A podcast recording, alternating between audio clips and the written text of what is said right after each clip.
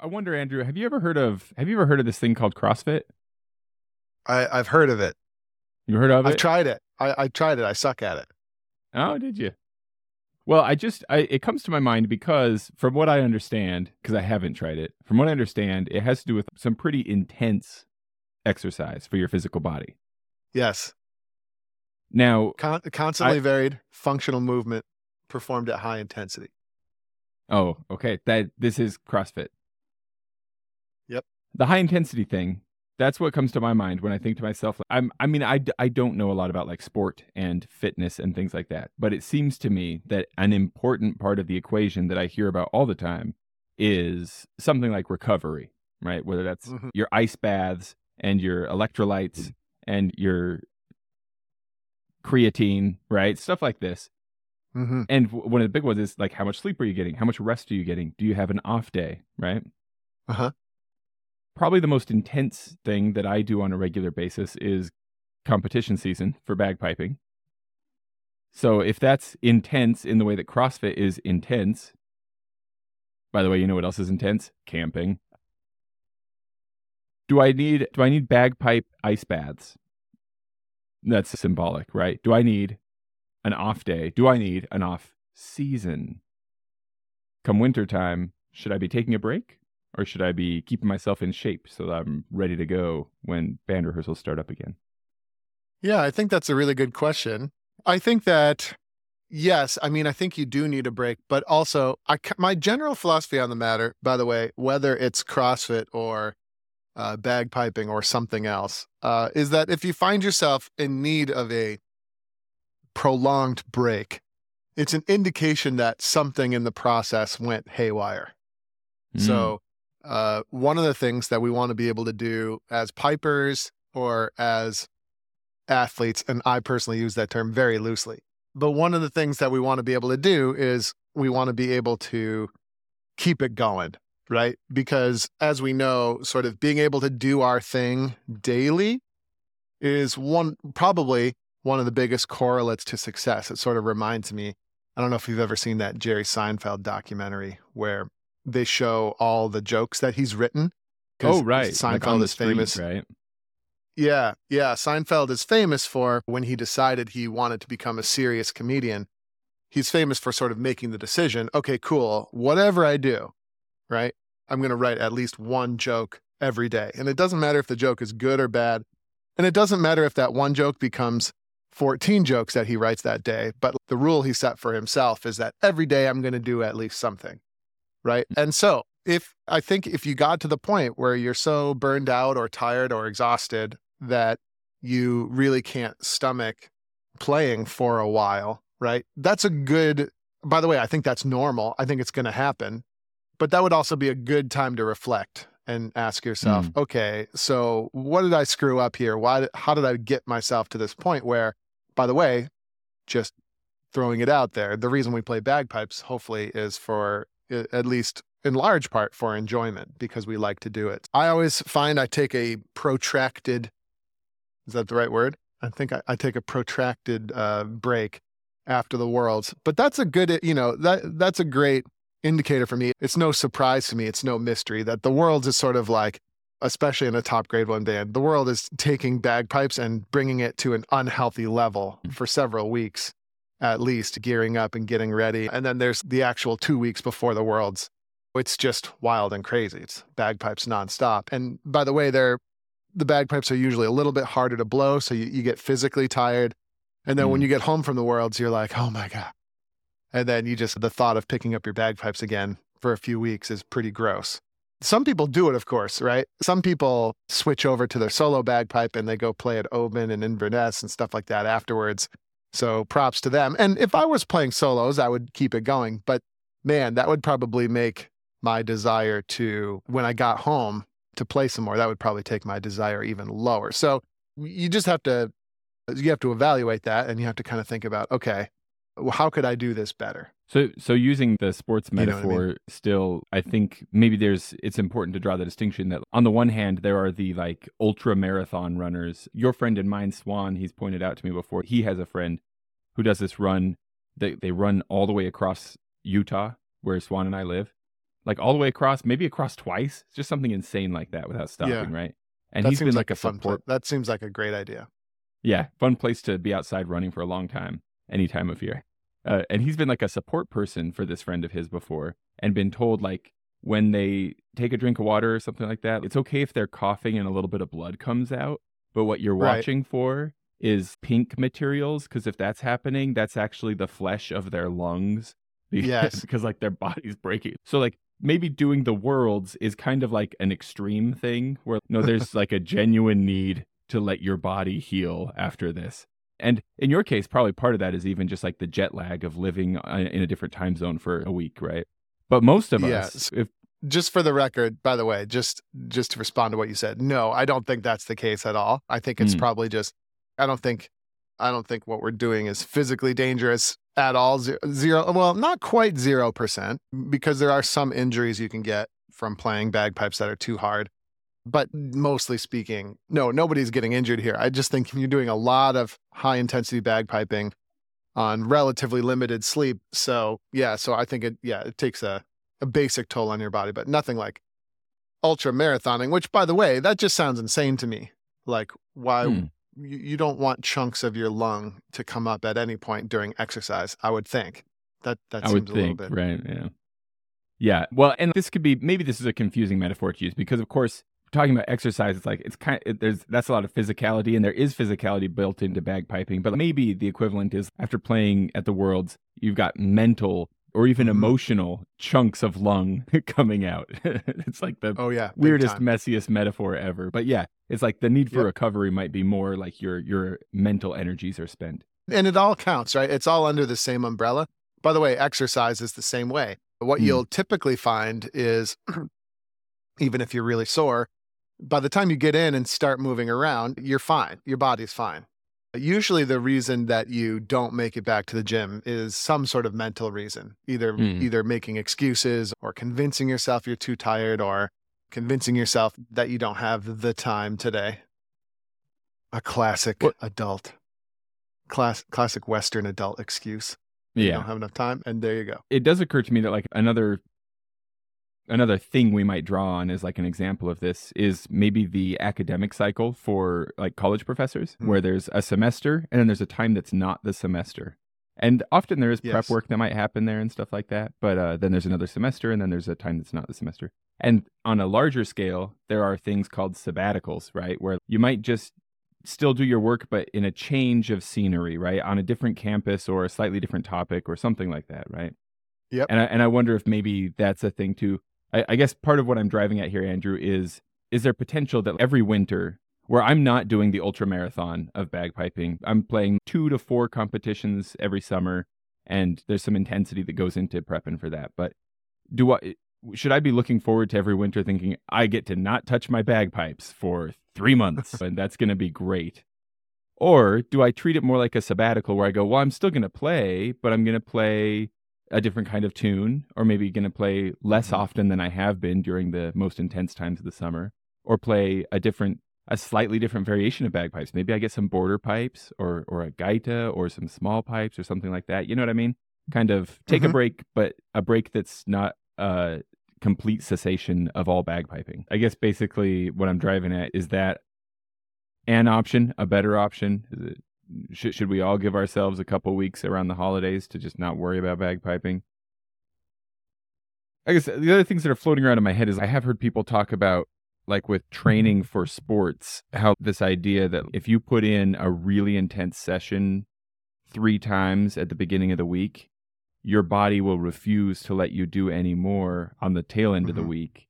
And so it's like you could get in 12 hours of training if you put in four hours a day, or you could get in 14 hours of training if you did two hours a day, because then you could do two more hours every day of the week. Does that make sense? Makes a lot of sense. Yeah, and and I think if you're training so hard at the beginning of the week that you can't function later in the week, right? Uh, going back to my original point, I think we should reflect and look back at at what we did wrong there, right? So CrossFit's pretty classic that way. There's a lot of workouts where you could do the full weight that they write on the board, right? But the better choice is to scale it so you can live to train another day, right? And you want to be able to kind of load balance throughout the week, right? So it, uh, it might also be something where if your wheelhouse workout's coming up on Thursday and that you're going to absolutely sell your soul to the devil, then then perhaps you don't want to go absolutely bananas in the days leading up to it or scale things back a little bit. And I think piping is absolutely the same way, right? In the sense that we don't want to practice so hard that we just don't have it in ourselves to practice more later. And then th- there's lots of creative ways you could scale back. So you're asking about the holidays or asking about vacation. Uh, yeah, you know, I, I, mean, think more, yeah, yeah.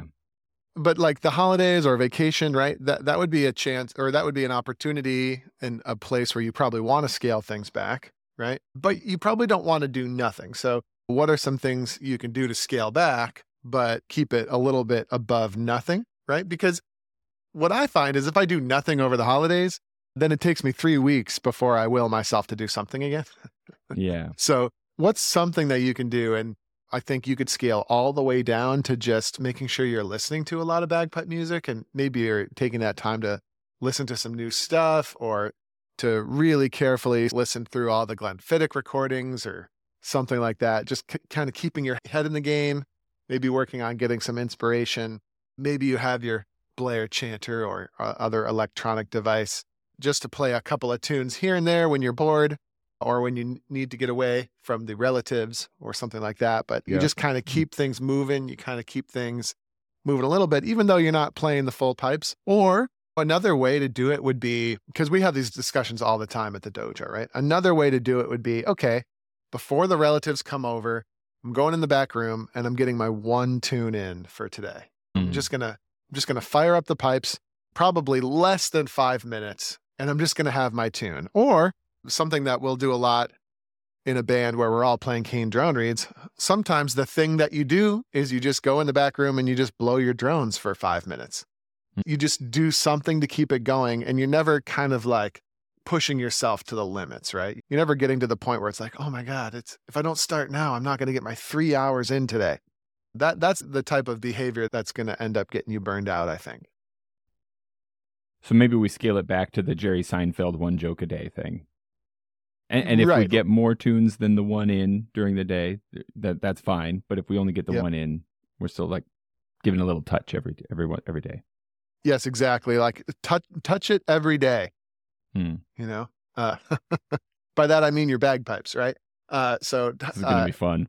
Oh God, I'm in trouble now. So, uh, so give the bagpipes a little touch every day. Just like if you're a basketball player, it's probably good to at least dribble your basketball a little bit every day. Wait, this isn't, no, this is going the wrong direction. Uh, but, uh, and then some days you'll surprise yourself and you'll get a couple dribbles in and suddenly you'll be in the mood to put in a full practice session and it just kind of mm-hmm. happens. And you're like, oh, actually, I thought I was feeling bad, but actually, this has sparked something and I'm feeling good today. And then other days, uh, you'll be really surprised to find that where you were in the mood to put in a full practice session, suddenly you get the pipes going. Maybe your hands just aren't feeling quite right. And it's just not going to be your day, right? So some days it's full on attack and that sort of surprises you. And some days it's maybe a little bit of a retreat. This isn't going the, how I envisioned it going. And rather than force yourself to work through something where you're not having a lot of fun, you can back things off mm. and just be like, what? I got three or four tunes in today. I'm going to cut my losses and I'll come back to it tomorrow. Now, you can't do that all the time. If that's all you ever do, that's going to be a problem. So you don't want it to be, you don't want that to be the usual. But every now and then, it's totally fine to cut your losses. You can always come back to it tomorrow with fresh eyes. I, I can imagine the the the potential for like if you if you don't know when to stop and come back tomorrow, then tomorrow you might really not want to play your pipes at all. And exactly. then that could turn into days or even weeks of just not playing at all. And that's less than ideal, of course. Yep. And really type A freaks, right? So I sort of have a, mm, don't know what the right word is, a bi, a bilateral existence. Like sometimes I'm extreme type A and sometimes I'm like extreme type B. And I kind of go back and forth, but you can get stuck in a type A rut that can do a lot of damage, right? I think you see that a lot in the pipe band world, right? You see people being super type A. Oh, this is the year.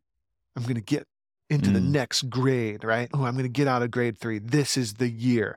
And of course, Mm. mm, that's a really treacherous thing to become super type A about, namely because you can't control what other pipers are going to do during these competitions. And so we get really obsessed about competing and then we push ourselves to unnatural limits. I mean, that just seems like you're on a you're on a crash course for possibly falling off a cliff in terms of how much you Mm. want to do this anymore.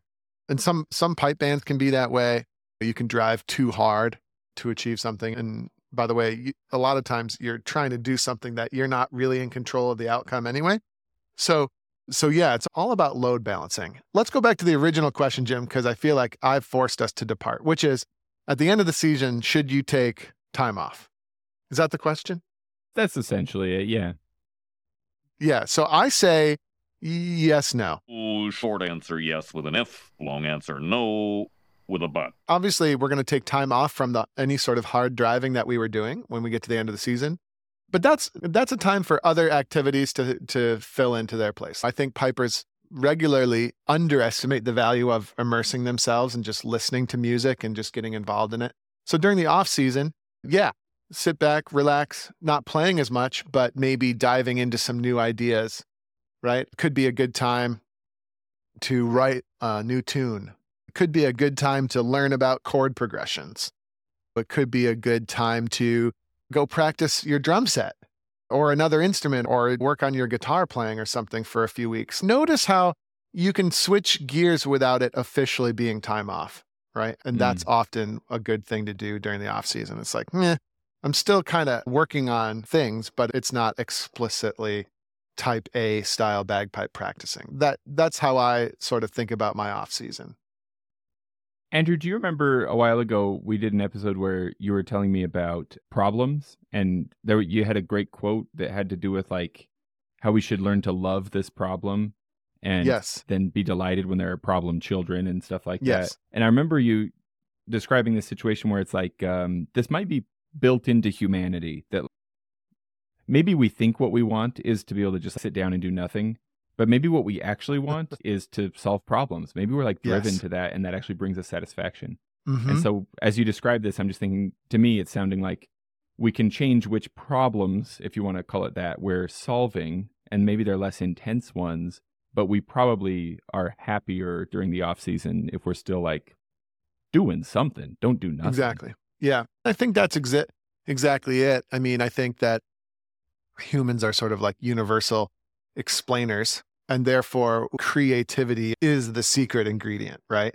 Hmm. It, that that's what we love to do. And then you ask the question, what is creativity? And maybe on one end, it's like this deep and meaningful artistic pursuit. Okay, but really, creativity is, you know, uh, conjecturing and figuring out ways to solve little problems, or or discovering something new, or or taking something old and looking at it in a new way, or changing our perspective, all this kind of stuff, right? So mm. we kind of we, we always need to be doing that and i mean i wonder if over practicing i wonder if we're kind of like extracting the creativity that we enjoy out of the situation. Interesting. yeah i wonder if we just practice our pibroch we've got our one pibroch this is what we're going to use to get out of grade three and we just play it over and over again. You can sort of you can sort of picture it happening right? You can picture oh each time i do this it's actually less and less creative, isn't it? It's more and more like, Mm. here's my pibroch in a can, which by the way, that might lead to a lot of competitive success, right? It's like Sure. you you say play pibroch, I say how high. You're trying to win your prize in the pibroch. You've got this thing that you've that you've packaged perfectly into this nice can. Now you can go out there and maybe you can get your first prizes, but then I wonder if that's satisfying or not. I wonder if we're I wonder if we're too far away from being creative, which is probably what we really enjoy about playing the bagpipes. At least I think that's probably what I really enjoy. So maybe that's where the burnout comes from. It's maybe Mm. we've lost maybe we've lost the creative feeling. And then just by the way, stream of consciousness, when you learn a new pibroch and you're working on it with your instructor and you're talking about it. And so it's in the earlier stages or even the middle stages where you're talking about how you might refine it. Those are some of the most creative, enjoyable parts that I can think of. Like that's a super creative thing. It's, hey, why don't we try this? What if you think Mm. about it this way? What if you introduce this to that? Or, Angus Mackay's setting had it this way. I wonder if maybe now that we're playing the tune, maybe now we can see the merits in that. Hopefully, you can see as I'm just like explaining that sort of thing. That's extremely creative. There's lots Yeah. of cool choices you can make there. There's lots of directions that you can go. But then at a certain point, you're, you've decided, oh, this is the way I'm going to play the tune. And now my job is to just play it over and over and over and over again and learn how to never screw it up. And by the way, what is screwing up really? It's probably not as bad as we make it seem in the competitive arena. So, yeah. Okay, Yeah, which leads to the next question. Maybe is competition the cause for our need to take time off? Ah. And the answer is no. I don't think it is fully. but yeah, I do think high pressure performances tend to be danger zones, Hmm. don't they? Yeah. Because we don't I- want to screw up that performance. So so you you're cramming it. You're cramming everything into this package that you're going to deliver during the performance. So it's funny to me that in in my mind as you're describing all of this the song i'm hearing in my mind is we've lost that loving feeling but it's like Oh yeah. the relationship between me and my bagpipes right Mm. I think that's a great point as well. I mean, I think relationships are the same sort of thing, aren't they? In the sense that you, you can see when people start to box their relationship into one strict definition and they feel like that's what it is and that it doesn't evolve and that it doesn't change. That that tends to be the uh, you know, nail and nails in the coffin for relationships as well. You know, Jeez, uh, relationships that I- can't evolve. i wasn't Yeah. expecting i wasn't expecting marriage advice this early in the morning but i'll take Nope. it no, don't take any sort of relationship uh, advice from me. Highly don't recommend. However, that makes a lot of sense to me. Things are going to evolve and change. I also think that's why we. I think that's why we love watching musicians that can improvise. Yeah. Is because there's a process there, and but they're not too upset about making mistakes. And each time they perform, it's going to be a little bit different. And I don't think it's any surprise that those are the musicians that inspire us as well. What were we even talking about today, Jim? Ah, yes, Taking a- taking a, break. taking a break We're, in today's episode, we've taken a break from any sort of structured narrative. yeah i think may- maybe maybe we need to take a break Yeah. from Well, uh, Can we can we wrap this up somehow, Jim? Yeah. So the I think the summary you put it beautifully. Should I take a break during the off season? Yes. No. Yes, no. Exactly. Exactly right. Yeah. Definitely take a break from high intensity, from putting pressure on yourself, right? Any of that kind of stuff. We definitely want to take a break from. But are we going to take a break from piping? Hopefully not. And if you feel the strong urge to do so, I recommend doing so. But in doing so, ask yourself, why do I feel the need to do so? Mm. Change things for next year so you don't get to that point again. Yeah. And and by the way, I fail every year. So I think it would be a little bit I think it could possibly be a little bit different, but it's just not. I have my thing that I do and then you you do it and there it is. Maybe it's the yeah, I don't know. I don't know what it is. And then again, what am I really taking a break from? I'm not taking a break from piping. I'm still playing a little bit. I'm still teaching piping all the time, still running the business. So I'm still piping. But yeah, definitely a sizable break from putting pressure on myself to be on top of my game. Yeah. So you're taking a break from a kind of intensity, Mm-hmm. Not taking a break from music. Mm-hmm. Exactly. Hmm. Yep. And then if we can load balance the intensity, uh, then we should be able to go long periods of time without needing a significant break. And by the way, those long periods, that's you'll see a lot of improvement during that time, provided we're doing all the important things we need to do to keep things moving forward. All right, let's leave it there, Jim. Beautiful. Hey, everybody. Andrew Douglas here from the Piper's Dojo, and I just want to say thanks so much for listening to today's iteration of the podcast. If you enjoyed what you heard here today, it would be super helpful to us and to a lot of bagpipers out there trying to find us. If you could give us a top notch review on whatever platform you're using to listen to this podcast, particularly Apple, iTunes, and Spotify, and things like that, your review would be really, really helpful. So if you have a moment today, definitely go over there and help us out. Other than that, until we meet again, on the podcast or somewhere else, thanks again for listening.